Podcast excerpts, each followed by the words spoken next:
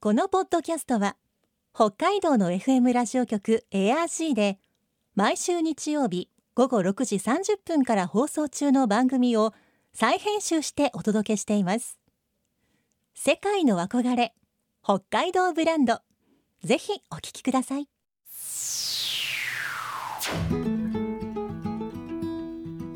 今世界から注目される北海道。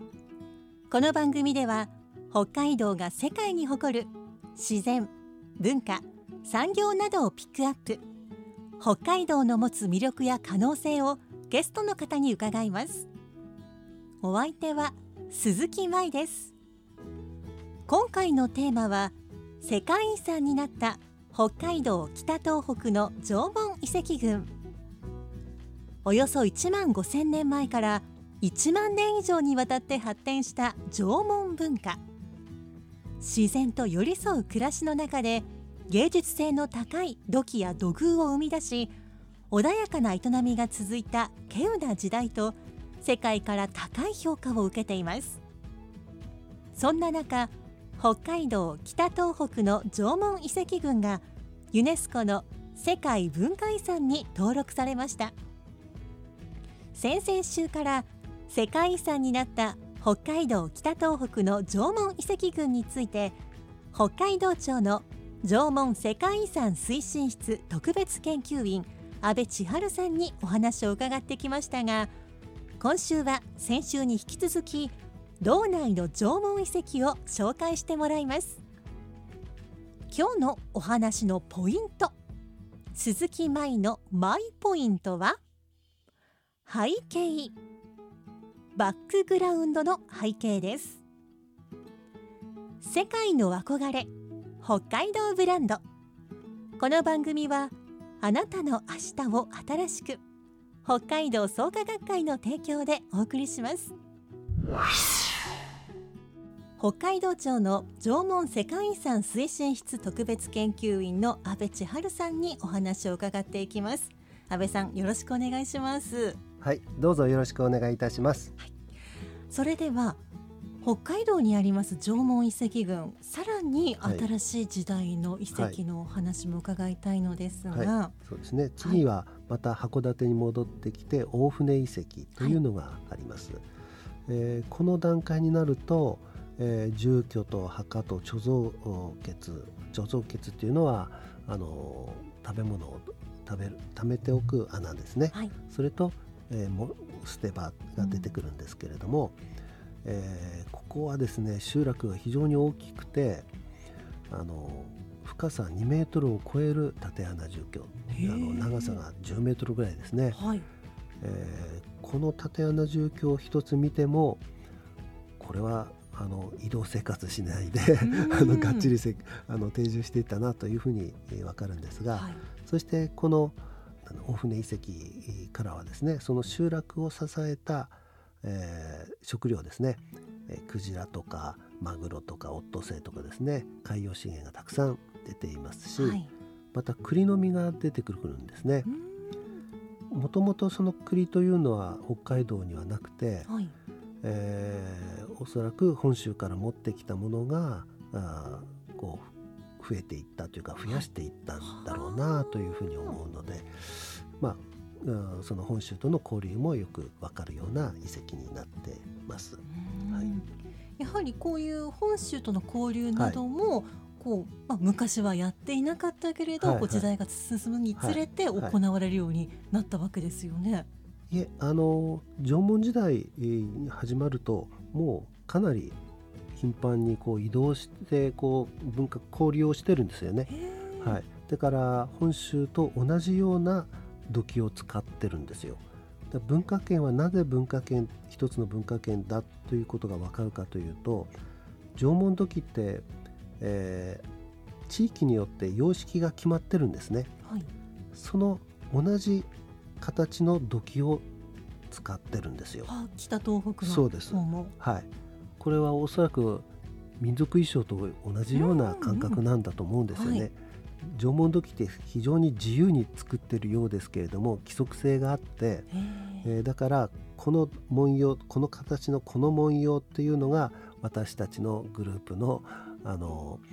言うんでしょうかねアイデンティティだというようなものがあったんだと思います。ですからその縄文時代の始まりとともにそして文化圏が形成されるとともに、その中での交流というのはずっとあったんだろうと思いますね。ただ翡翠とか、アスファルトとかですね、漆とかってこういったものの交流は後半になって、一段と活発になると、はい、こういった傾向はあります、はい、かなり頻繁にこう津軽海峡を越えていたわけですねそうですね、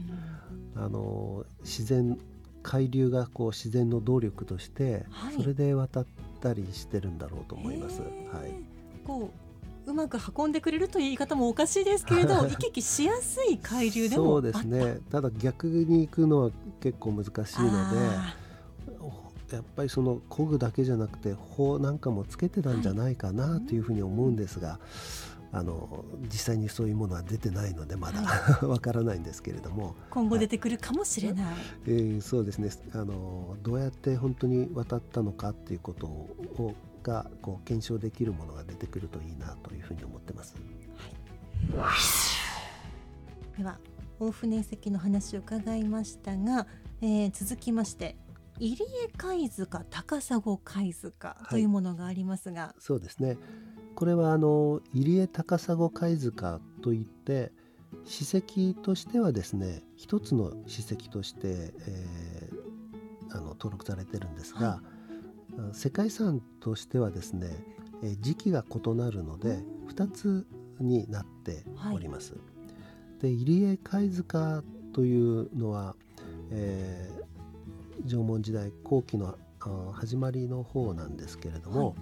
この時に集落が小さくなっていくんですね、そして、そこに、貝塚が作られているんですけれどもその集落の中にも、はい、この集落その貝塚からも人骨がいくつか出てきてるんですが特徴的な人骨が一つありまして、はい獅子骨ですねが非常に細いのが、人骨があります、はい、これはもう医学的に見ると一人ではもう立てないと立った瞬間にポキッと骨が折れるような、そういう脆い、細い、骨なんですが、はい、幼い頃におそらく、ポリオとか筋ジストロフィーとかそういった病にかかってもう一人では動けなくなっている、でも成人を過ぎているので、はい家族とか集落とかそういう中でケアされながらずっとこう、寿命を全うしたというようなことも分かる遺跡なんですね、はいはい、ですからその縄文、社会の相互扶助みたいなものが伝わってくる遺跡ですね、はい、遺跡からそんなことも分かるわけなんですね。そうですね、はいでそしてそこの、はい、からさらに時代が新しくなると、はい、高砂貝塚そうですね、はい、でこの時期は若干寒冷化が進むので少し地下水が下がりますから、はい、少しその入江貝塚より、低い、場所にですね作られるんですね。ここには集団墓地貝塚の中にですねやっぱりたくさんのこう墓地が密集してくるというような状況になります、はい、こう改めてお話を伺っていますと同じ縄文時代といってもその1万年の長い間に結構気候は変動しているものなんですね。そうなんですね、そもそも縄文時代が始まるっていうのが、世界的な温暖化なんですよね、実はその地球の歴史というのは過去100万年間を見ると10万年を一つのサイクルにして8万年の氷河期と2万年の温暖期これを繰り返しているんですよ、はい、そして1万5000年から1万6000年前に温暖化が始まって1万5000年前から縄文時代が始まるわけですよね。そしてその温暖期の中でも今言ったように一番暑いのはだいたい今から7000年から9000年ぐらい前だと思いますが、はい、気温が最高に暖かくなって、要するに海がこう上がってくるわけですよね、はい、ずっと、海岸線が内陸まで入ってきてるっていう時期もあるし、はい、4200年ぐらい前には、急激な一時的な寒冷化があって、で集落がこう分散したりとかですね、さまざまな気候の変化があって、それにうまくこう対応しながら人間が暮らしていったということがこの17遺跡から分かるんですよね、はい、そういった気候の変化も遺跡の様子を見ると分かる、はい、だから自然とか気候の変動、これと人間の関係というものを一つの遺跡では分からないですけれども、はい、全体の遺跡を見ることによってその関係を感じることができるというのがこの遺跡の群の魅力でもありますね、では、どんどん時代が新しくなってきました、キウス州邸母群ですね、これは千歳市にあるんですけれども、これはですね、円形の縦穴を掘って、そしてその土を周りにもドーナツ状に持って、形を作ってですね、その円形の縦穴の中に、複数の墓を作るというもので、大きなものではその直径が75メートル、そして、縦穴からその土塁の高さ上までですね、5メートルという凄まじい大きなものを作ってるんですね。これが凄まじいですね。凄まじいですね。圧倒されますね。これが一つじゃなくて複数こう組み合わさってあるので、一つの家族なのか一族なのか分かりませんけれども、その一つの縦穴というか周堤防の中に複数のものがあって、それがこういくつも組み合わさっているというのがこのキウス州邸母群ですね、これ州邸母という字がこう、州がこう周囲とか周辺の州に、邸は包みですね、堤防の堤、まさに堤防並みの大きさそうですね、中に入ると外が見えないというような感じですね。ちょっとこう言い方あれですが、こう時代が進むにつれてお墓も凝ってきたなというふうに感じましたよそうですね、だからそういうの巨大な墓、しかもこう複数それが組み合わさっていく墓を作るということは、やっぱり社会構造自体が、かなり複雑になってきてるんだろうなというふうに思いますね。それとこの、墓を一つ掘るのにもですね、この千歳市産で、試算したところ、25人で、4ヶ月ぐらいかかるって言ったかな確かそんな試算があるぐらいですから、すごい労力を使って墓を共同の、墓地を作るということをこの時期やるんですね、お墓というものに対しての意識もやはりこう1万年の間にどんどん変化してるわけですね。そうですね、その祖先崇拝のようなものが発達してってきてるんだろうなというふうに感じます、今回北海道北東北の縄文遺跡群、世界文化遺産に登録されていきましたが、世界遺産をこうどう生かしていくのか、こちらについても伺いたいんですが、世界遺産登録の効果っていうのは、大きくは3つあると思うんですけれども、1つはまさに文化財、行政というか文化財保護の観点ですよね、貴重な文化財を保護して、そして発信、国際社会に発信していくことによって、日本文化というものの1ページを世界に広めていくということで、国際社会の中での理解を図るということもありますし、もう一つは教育的な観点で、自分たちが生まれて育った地域に世界文化遺産になるような文化があったんだということを知って、それがその地域を思う心だとか愛情につながって、それは街づくりのベースになると思うんですけれども、そういう効果もありますし、また世界遺産になると来訪者が増えて、中でもインバウンドが増えるという特徴がありますので、はい、こういったその新たな観光の創造ということによる地域振興なんかもあると思うんですよね、はい、だけどもっと大切なことはその世界遺産教育っていうのがあるんですよね、はい、その世界遺産教育というのは、世界遺産とは何かということを学ぶこともありますけれども、もう一つその世界遺産の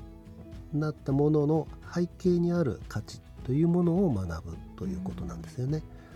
でこの縄文の遺跡群についてはやっぱり自然のこの1万年間の気候変動だとか何かの中で人間がどうやって暮らし、そして精神文化を高めていったかということになりますので、はい、自然を大切にするとか命あるすべてのものに感謝するとか、そういった価値観、これを広めていくということができると思うんですね、うん、今ユネスコでは ESD という取り組みがあります、はい、エデュケーションフォーサステナブルディベロップメントといって、発展可能な社会のための教育ということがありますし、国連では2030年までに17の具体的な目標を達成するSDGs という取り組みがありますよね、はい、そういった国際社会の取り組みにもですね、この縄文文化の価値を広めていくことによって教育的な側面から、こういったこの取り組みに貢献できるんじゃないかなというふうに思っているので、縄文文化を通して今より良い社会というものをみんなで目指していくというような運動にできたらいいなというふうに思ってます、はい、こう縄文文化はこう長い期間、はい、争いをせずに、はい、こう人が自然の一部としてこう過ごしてきた、はいはい、こう昔人間はそうやって過ごしていたんだから、うんね、今の私たちだってできるんじゃないか、はい、ということを世界に向けてですね、そうですね、その縄文文化を通してですね、縄文人のこう生き方を学ぶということから、うん、少しずつ変わっていけばいいなというふうに思ってます、はい、世界の憧れ北海道ブランド。今回のゲストは北海道庁の縄文世界遺産推進室特別研究員阿部千春さんでした。今日のマイポイントは背景でした。世界文化遺産に登録されたことでどんな効果が期待できるのか、文化財の保護ができる、地域振興につながるなどなどありますが、特に大事なものは世界遺産教育が進むことなんですね。世界遺産になったものの背景にあるものを学ぶ。縄文文化に見える背景は1万年もの間人々が自然を大切にしていたこと、命あるすべてのものに感謝していたこと、そんな価値観です。縄文文化を通して今より良い社会を目指していきたいですね。さて、この番組では皆さんからのメッセージをお待ちしています。番組の感想やあなたの思う北海道ブランドなど、ぜひお寄せください。クオカード3000円分を毎月抽選で1名の方にプレゼントしています。詳しくは番組のホームページをご覧ください。北海道ブランド、そこには世界を目指す人たちの知恵と情熱があります。来週もそんな北海道ブランドに元気をもらいましょう。ご案内は鈴木舞でした。世界の憧れ北海道ブランド。この番組はあなたの明日を新しく、北海道創価学会の提供でお送りしました。